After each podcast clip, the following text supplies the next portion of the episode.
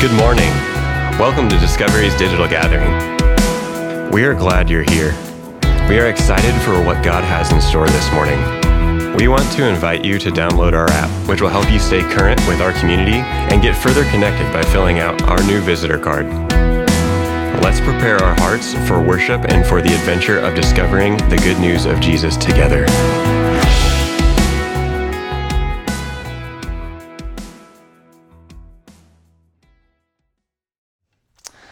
All right, meet me in Acts chapter 11 as we continue our journey through the book of Acts, these wonderful stories about the first church and what God did after Jesus ascended to heaven and building his church, this movement that would change the world, that would upend the Roman Empire and change the course of history, this legacy that we are still a part of, right? Discovery, what that first church did. We have had such a great time in these stories. We continue today in Acts chapter 11. Again, I want you to meet me there. As you're finding that, I want to give you a couple of, uh, of updates about different things. This week, we were able to drop off over 60 backpacks at Montgomery Elementary School. Uh, our, uh, over the past several years, we've been able to get anywhere from about 35 to 45 backpacks. Remember, last year our big goal was to break 50, and I think we got like 51 uh, or, or something like that, just to cross that, that record number. And then this year, over 60 backpacks. Um, which is incredible and also really, really good news because uh, for whatever reason, the school this year has gotten more requests um, their list of, of students that need backpacks and school supplies is as long as it has ever been. And so they are so grateful that we were able to go even above and beyond what we normally do. So well done, Discovery. Thank you for your generosity in helping uh, Marguerite Montgomery students get off to uh, a great start this year. Hey, we are making a lot of progress on our search for an associate pastor, and we are excited to, to update you on, on that here uh, as soon as possible. But I just want to invite you to continue praying. Thank you for the ways that you've been involved in prayer in this search. We have some great, great candidates. I'm actually just uh, amazed and humbled at the people who applied uh, for this position. And again, we hope to make an announcement very soon about who that, uh, that new staff person will be. And then last update, um, so we're meeting today digitally and of course at the park. Next week is church in the park, no worship gathering. We get to hang out, have a picnic, enjoy being with, with each other. September 4th, or 5th, sorry, will be our last uh, in the park gathering and digital gathering. And then September 12th, we are back in the Brunel Theater. And this is a beautiful thing. We're very excited about that. But we also know that there's, you know, different uh, challenges with that. There's there's different even feelings about getting back indoors, and we're open to your feedback on that. And we're going to do some things to, again, continue to creatively involve as many people as possible, both in the gathering. But if you're not able to make it, if you're not comfortable meeting indoors yet, that's fine. We're still going to include you in what's going on here at discovery. But I want to invite you to be praying for that, thinking about that reopening. September 4th, which is a Saturday, we're going to have our work party to get ready for that. If you could join us at 9 a.m. at the Brunel Theater, that would be awesome. All right, Acts chapter 11. Let me pray for our time in Scripture this morning. Heavenly Father, we ask now, in the middle of what has been just an insane week in our worlds, countries literally falling, nations, uh, as we read in that psalm, falling.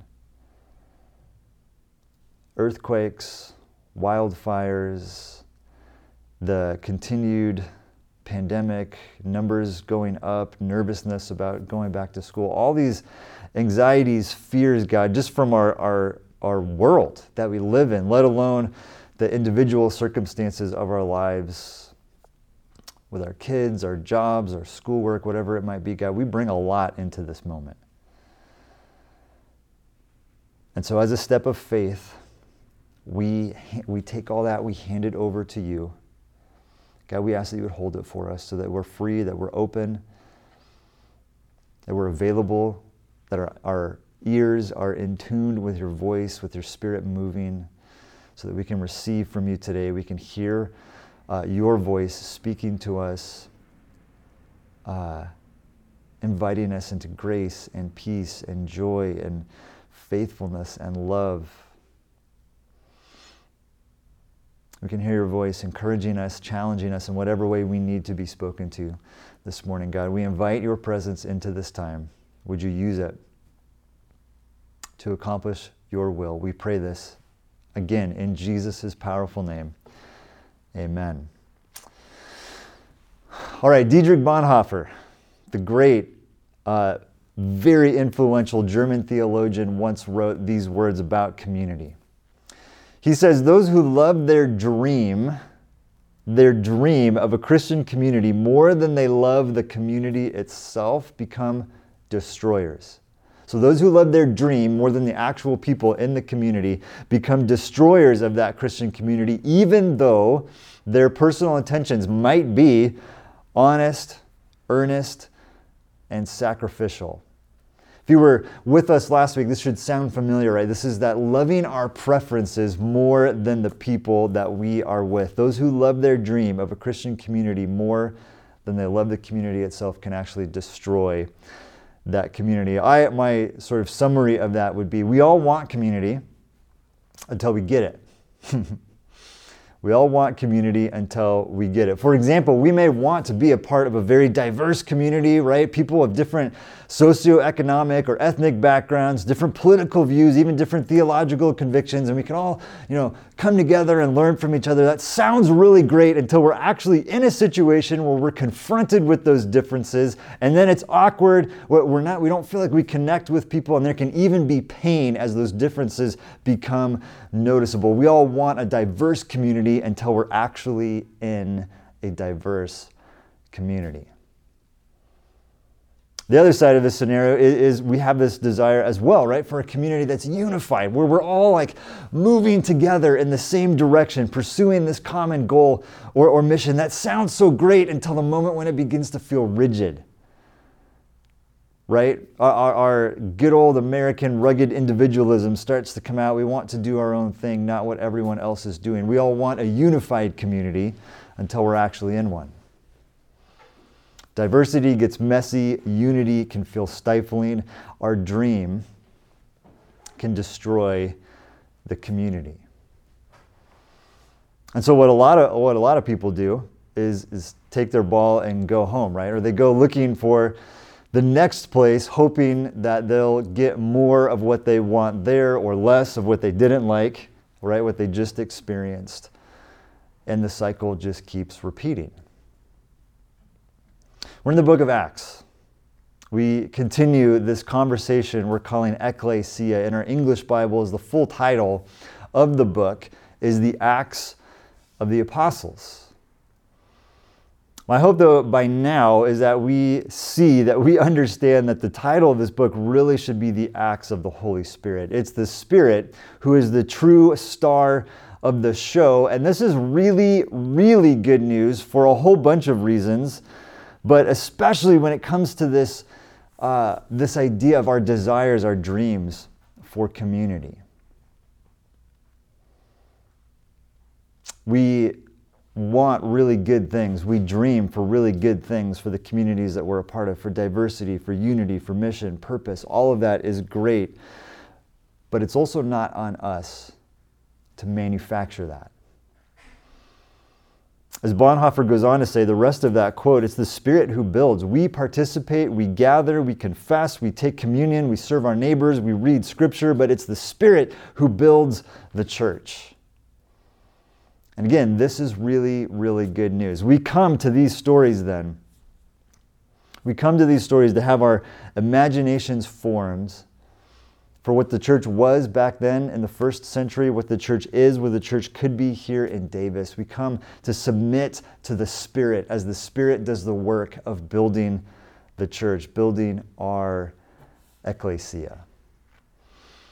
So, Acts chapter 11, as we continue this story along, we have four very interesting scenes to look at today, and, they might seem a bit disconnected, but they're all going to come together for us, I think, here uh, as we move through this. The first story has a very, very direct connection to where we were last week, right? That story about Peter uh, the Jew, right, and Cornelius the Gentile, who have these separate visions. God is clearly speaking to them and at work in their lives. The Holy Spirit brings them together, And this incredible moment in the, in the big arc of the Acts story, right? The Gentiles receive the gift of salvation and the Holy Spirit. It's this big aha moment for Peter. Again, a big hinge moment in the story of Acts. And as the good news of Jesus makes the jump from a primarily Jewish audience to now the Gentile world, from Jerusalem and Judea and Samaria, now getting into the ends of the earth, just like Jesus said it would back in Acts chapter 1 right? This is the mission that he sent them on. It is now actually happening. But like any big transition, there's uh, tension with that, right? So look at look at the beginning of chapter 11. Word of this news gets out, right? That the Gentiles have received the Spirit, are getting baptized, are now included in the ecclesia, and some people are not happy about it. Verse 2 The circumcised believers criticized Peter and said, You went to the house of uncircumcised men and you ate with them. How dare you? Now, for a moment here, a little bit of grace for the critics, right? They don't know the whole story, they don't know all the context. They just see Peter doing a very controversial, unconventional thing and they freak out. And remember, Peter himself freaked out last week too. Like, what, are, what is happening here? What are you asking me to do? So we need to give them a little bit of grace. They don't have the full picture yet. However, there's also a very, very important warning for us in this story. There is this tendency for those of us who have been in church for a while, there's a tendency for people who grow established and comfortable in church to move into a very reflexive position of critic. We see this all throughout the Gospels, the stories of Jesus. As he interacts with people, we see it in Acts multiple times, especially around this issue of Gentile inclusion. We see it later in the New Testament in the letters that people like Peter and Paul and James will write to the early churches. We see it over and over again in our lives, in our experiences. I've been in church for the last 30 plus years. I've seen it in all kinds of different contexts. I saw it with my seniors when I was doing campus ministry. I have students that would be, you know, with us two, three, four years. By the time they got to the end of that, they started to settle into this. Like, I don't, I don't know if I like this. I saw it with leaders when I was when I was uh, starting a young adult ministry. Right, the the move towards critic. I saw it with people who are part of church planning teams. Uh, I've seen it all over the place. It's not just an age issue; it is a sinful human nature issue. I see it in my own heart. It's in there. It's in, it's in my own self. The longer you are in church, the greater the danger of becoming a critic. Now, I want to be really clear and very careful about how I say this. Okay, the point here of this warning is not to silence people. Here at Discovery, we want feedback. We love dialogue. We believe there's a lot of, of good things, a lot of health even from, from uh, good disagreements and conversations where maybe we don't understand where the other person is coming from. The church, our church, should be a good place to have that kind of back and forth. So this is not so much about you know, criticism of discovery per se or whatever. I'm much more concerned with the state of your heart. Again, especially for those of us who have been in the church for a while. The longer you are in, the greater the danger of becoming a critic. And I think this is one of the reasons why Jesus says things like, you need to become like a child to enter the kingdom. The antidote to a critical spirit, to cynicism, is a childlike posture of awe and wonder. You see, growth, the longer you are in church, growth should be towards uh, contribution and creativity, towards love and joy and peace patience, kindness, goodness, faithfulness, gentleness, self control. The longer you're in church, the more you should be like that. And the growth should be away from cynicism and criticism and anger and discord. The move should be from critic to creator. So, again, for those of us who have been in church for a while, there is this danger. We can drift, if we're not careful, into this very reflexive position of critics. So back to the story. Peter gets some criticism, but then he gives the context, right? He tells them about the vision that he had, this, this sheet from heaven full of reptiles and animals, right? We called it Peter's holy sheet moment last week, a bit tongue in cheek there. But he talks about it and how crazy it was and, and how he, he did not want to respond positively to this, but this voice kept telling him uh, to, to kill and eat and, and not to declare unclean what God has declared clean. And then he talks about how the Spirit leads him to this guy, Cornelius, and how Cornelius and his household respond to the good news, receive the Spirit, and were baptized. And he goes through the whole thing in great detail. This is verses 4 through 18. And then the response of the critics is what? What do they do? They, they, they, do they get into a big fight about how to interpret Scripture and how Peter should uh, uh, forget about the Gentiles and just preach the gospel about how the, the church is going soft and not taking a stand against this terrible pagan culture. Oh, slippery slope there, Peter. You got to be careful. No. No. What do they do? By the way, you can tell some of the stuff I'm working on there, right? this is not how it goes. Acts 11, verse 18. When they heard Peter, they had no further objections. And they praised God, saying, So, even to the Gentiles, God has granted repentance that leads to life. Whoa! this is one of the biggest miracles in all of Acts. Yes, people are healed, people get out of jail, there's earthquakes, the ground moves, God's spirit, you know, descends on people, different languages are being understood, all this crazy stuff happens. This to me, one of the biggest miracles in all of Acts. This big controversial moment. the move, right, from Jew to Gentile, the inclusion of, of people who were considered unclean. And the response is, that's great. Praise God. No more objections. Even to the Gentiles, God has granted repentance that leads to life. When churches make big decisions, big decisions that are grounded in the mission, and they clearly explain why they're making that decision, and people go, That's awesome. Praise God. That is a miracle. And, and I want to uh, take a moment here to heap a bit of praise on our community discovery. In June, we walked through our, our kind of big decision, right, to include women at every level of leadership here at Discovery, and specifically the role of elder, which can be, and we talked a lot about this, which can be interpreted as reserved only for men. We believe that this is an, a secondary issue. Different people can have different convictions on this, but for us at Discovery, to pursue the mission that God has given us, women should be included at every level of leadership. Some people disagree with this, and there are a few people that have moved on from our church. Uh, the number actually is so small that I don't even want to say it because I feel like it would, it would make it too conspicuous. the overwhelming majority of our community, though, responded in this Acts 11 18 way. Praise God, this is great. This is going to help the mission move forward. And again, that is miraculous. The Spirit has led us through a moment of navigating these tensions of diversity and unity, and that is so worth celebrating. So that's the first scene. The second scene here, we're introduced to the church at Antioch. And we're going to see this church a couple more times in our journey through Acts. So I just want to give a, a few brief mentions of things that we see here at this point at the, uh, the second half of chapter 11. So, first of all, this church is established because of the persecution and the scattering that took place a few chapters back when Stephen was killed.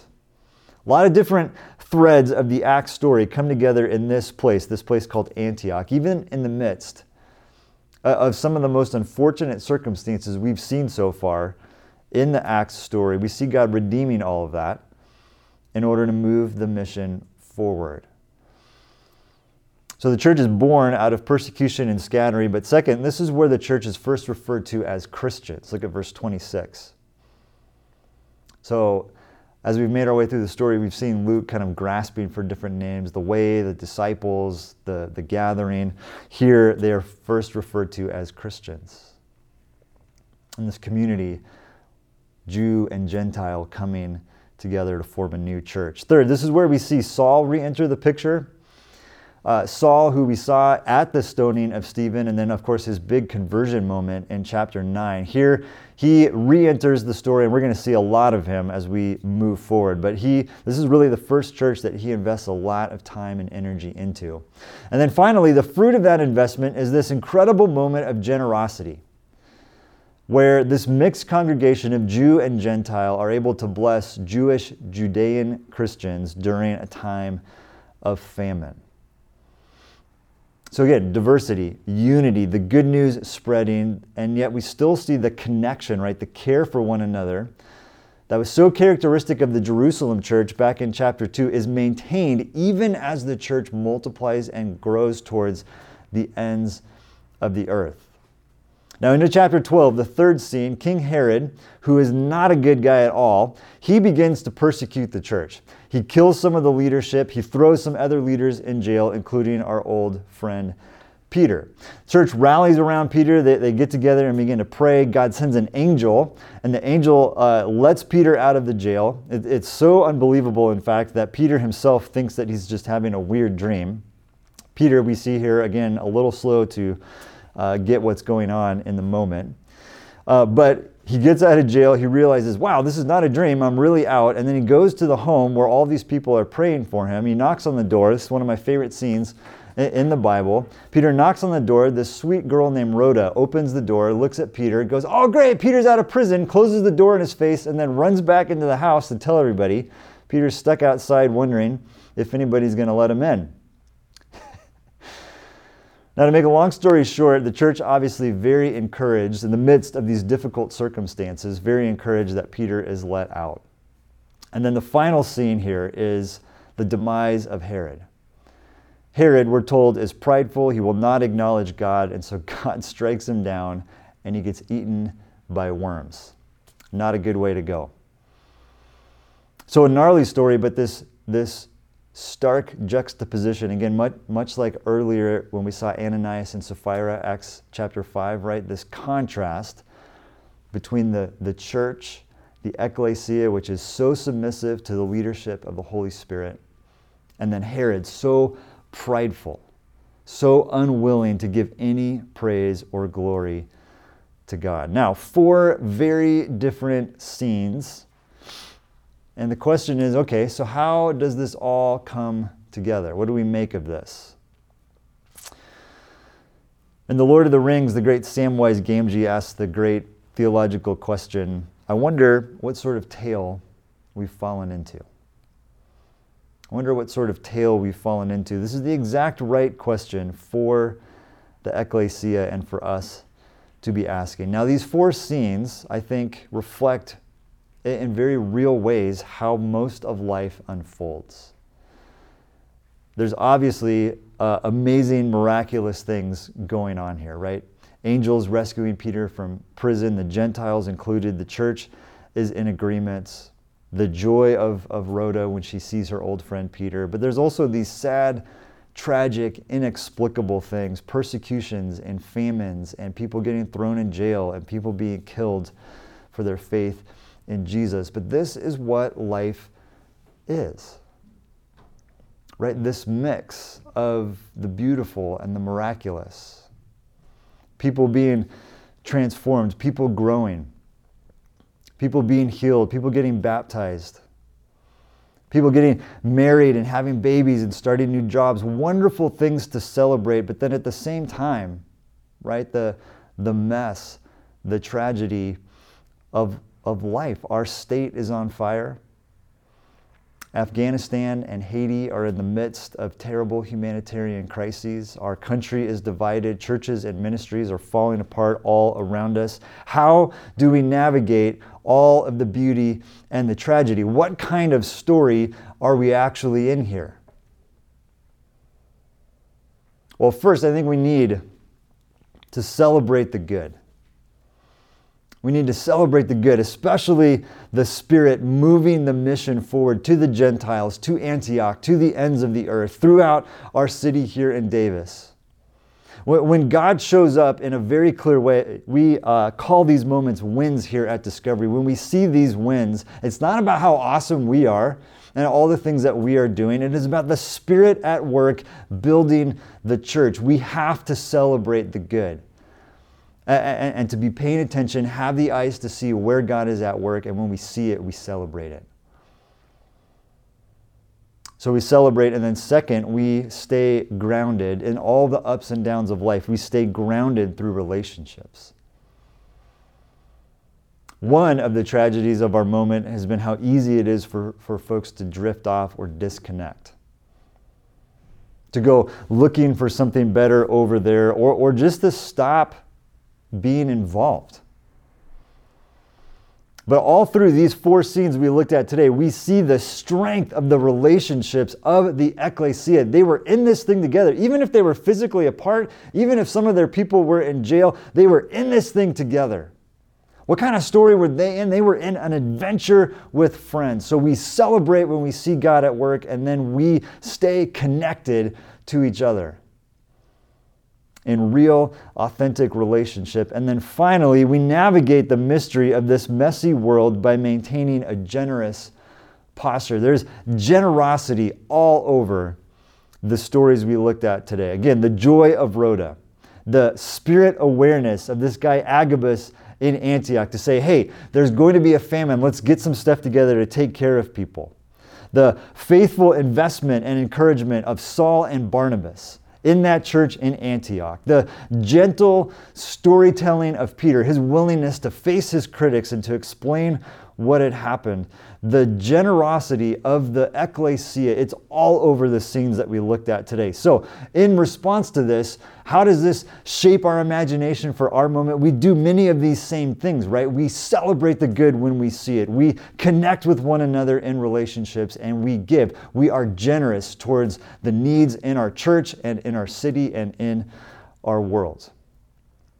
Now, if, you've, if you've been following along here, if you've been paying attention, this should sound very familiar. Celebration, connection, relationship, generosity, gatherings, groups, and generosity. This is what we do as a church.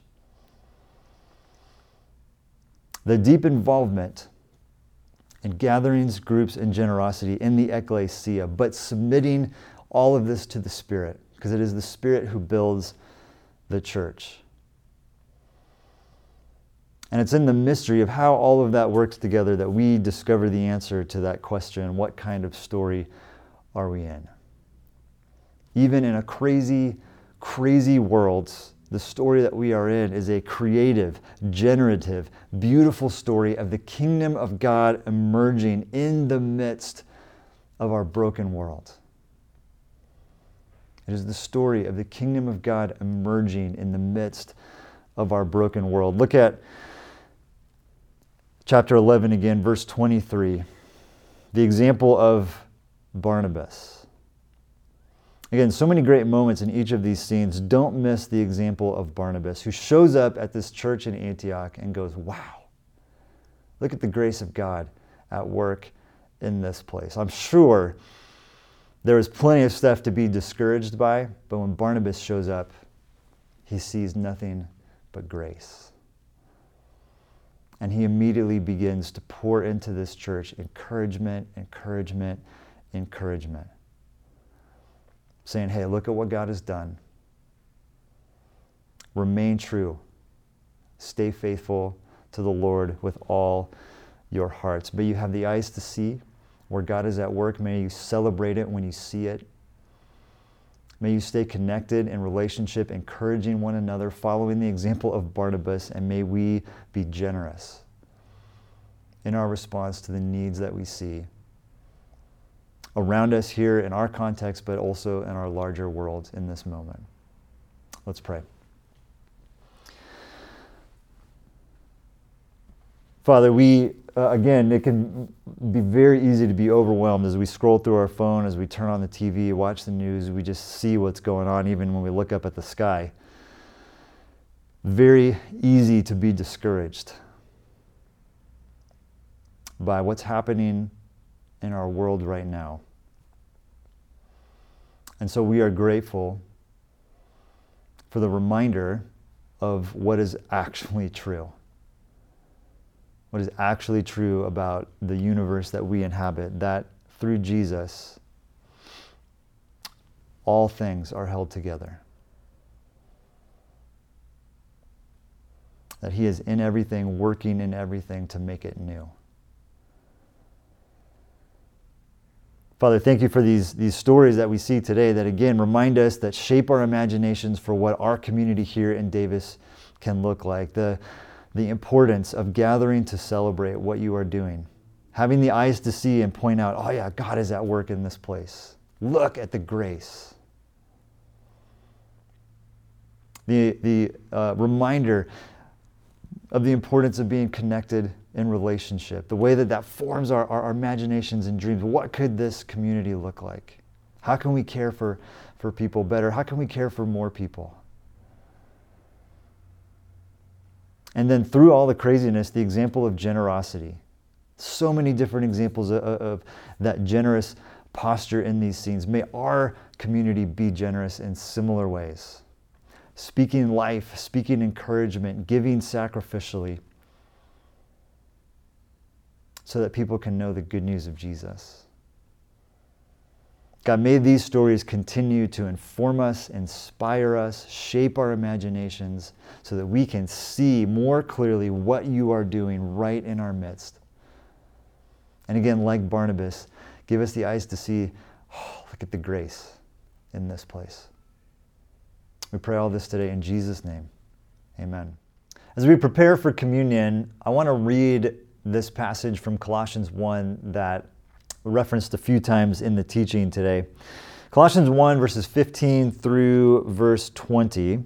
The Son, this is Saul, Paul, writing about Jesus.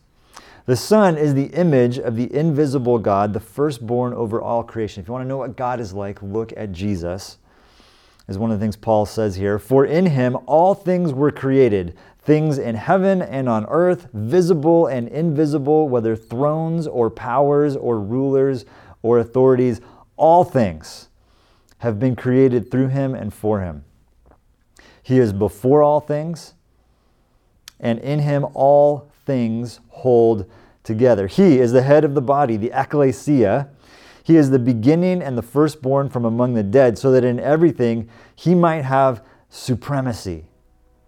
For God was pleased to have all his fullness dwell in him, and through him to reconcile to himself all things, whether things on earth or things in heaven, by making peace through his blood shed on the cross. As we were reading through that, I hope you heard it. What is Jesus supreme over? All things. What does Jesus hold together? All things. As we come to the table today, we bring all things to the table. All the things that we are going through, processing, thinking globally, and even into the like minutia of our lives, we can bring it all to Jesus because he is supreme over all of it. He holds all of it together. He is redeeming and reconciling, as it says, all things. And we know this to be true because of what he did for us on the cross, what he did for us in his resurrection, both of which Paul speaks to in this passage, right? That his blood, his body broken for us, has taken care of it. Has taken care of our sin and our separation from God, has made it possible for us to be in right relationship with God, right relationship with each other, has made it possible for the kingdom of God to be real in our lives, in our cities, in our world, even though it looks like it might all be falling apart. All things are held together by Jesus, and He is reconciling all things. So as we come to the table today, bring it all, remembering that this is what is true about the world that we live in, about the story that we find ourselves in. When you are ready this morning, take, your, take whatever elements you have with you that represent the body and blood of Jesus, take those in remembrance of what he has done for us. well, thanks again for tuning in to the digital gathering this morning. May you take what we've been thinking about today, what we've been sitting in, what God has spoken to with you into the rest of your day, the rest of your week, taking the good news of Jesus with you as a gift to our world that desperately needs good news. Let us go out with these words. Now, may the God of peace, who through the blood of the eternal covenant brought back from the dead our Lord Jesus, that great shepherd of the sheep, may the God of peace equip you with everything good everything good for doing his will, and may he work in us what is pleasing to him through Jesus Christ, to whom be glory forever and ever. Amen. Grace and peace.